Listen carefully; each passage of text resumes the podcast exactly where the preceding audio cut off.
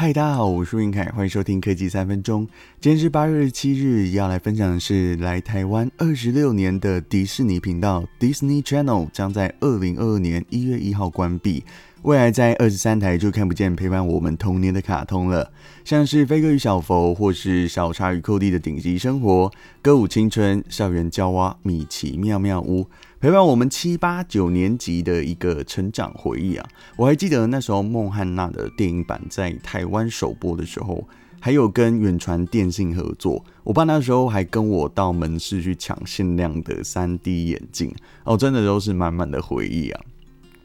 那在未来，如果要给小孩子看这种卡通的时候呢，又要改成线上的影音串流服务，叫 Disney Plus。今年十一月在台湾就会推出，到时候就可以看到同集团底下的漫威啊、星际大战或是皮克斯等等。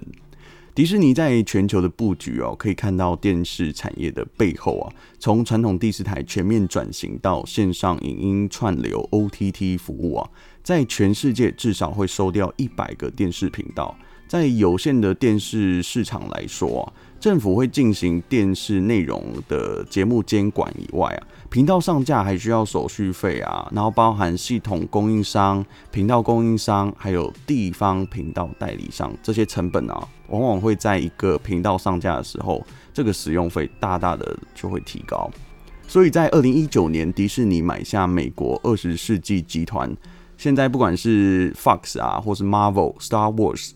皮克斯、国家地理频道等等，好，都是他们底下的子频。不管是电视或是影视节目啊，他们都朝向线上的发展。好处就是在订阅制或是随选随看的这种服务制度分润的方式，可以掌握在自己的公司手里。需要推广到各个国家的时候，也不用再花费大笔的硬体成本或是人事的成本去开子公司，也许再找代理商引进就可以。像是这一次传言中，Disney Plus 就是由台湾大哥大拿下代理权，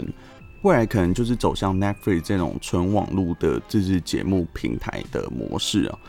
说到纯网络的自制平台，另外一个要举的例子就是以台湾纯网络电视起家的麦卡贝，智播木曜4超玩的那个网络电视公司啊，最近在送审 NCC 啊，他们想要设立麦卡贝综合台到电视频道，那也希望走回电视圈。